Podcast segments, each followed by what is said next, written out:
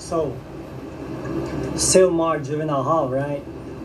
After I after I got busted with that big shit, um, I'm looking at a lot of time actually, you know, and during those times, one of my homie, Amboy, he just got sentenced to fucking 47 years, 52, something like that. And so it's like, damn, I might be looking at the same thing, but anyway, I went to juvenile hall, Sylmar, and they, got those four units in the middle. It's called Unit WXYZ. Those where they put the kids that are fighting their fitness if they get, if they're gonna be charged an adult or not.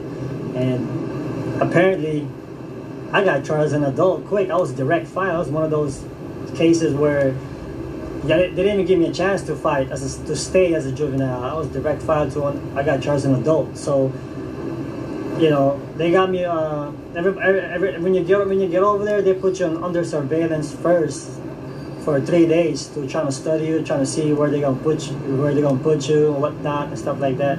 That's what happened to me. I don't know what's going on right now. Those were uh, during my time, and it was a trip because I got there and then uh, I was just in a cell 24/7. There was no yard, and uh, what do you call this? There was a camera in there, and then I was just like, I was bored as fuck. If there was like an insect or something that goes in the room, in the cell, I'll, I'll play with it, I'll chase it around, I won't kill it, because, you know, it, was, it was like that, you know. I mean, just imagine yourself, you came from the streets every day, you was getting high, smoking cigarettes. I smoke cigarettes every five minutes, and then next thing you know, just all that shit just stops. You know, so you're going through detoxification, you're going through withdrawals, and your body is just gonna automatically feel that no matter what, you know.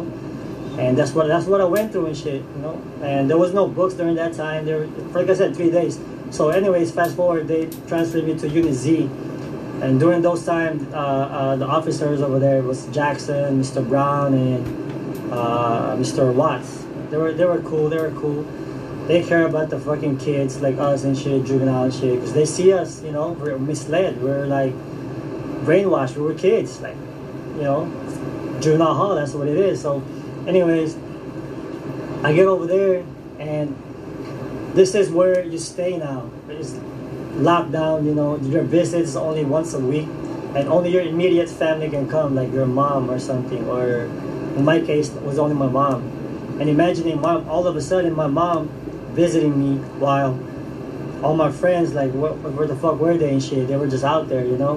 And i was still getting a lot of love from you know the homegirls and shit. And then shout out to them by the way. And during those times you know when you first got busted you still get a lot of letters. You get a lot of love. They answer your collect call and stuff like that. But eventually throughout the years it will stop because you know nobody could really hang that long. And plus it wasn't like it was just like something that you're like a friend to help you out and shit during those times, you know. But, anyways, after fighting my case, and eventually, the best deal that they could have gave me was 14 years and two strikes.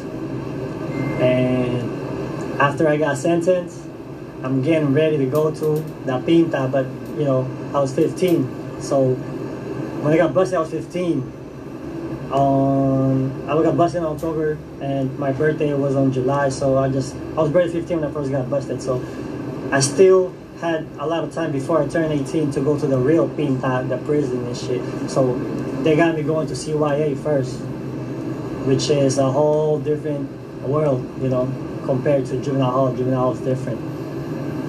But there you go starting my time. Going to um, CYA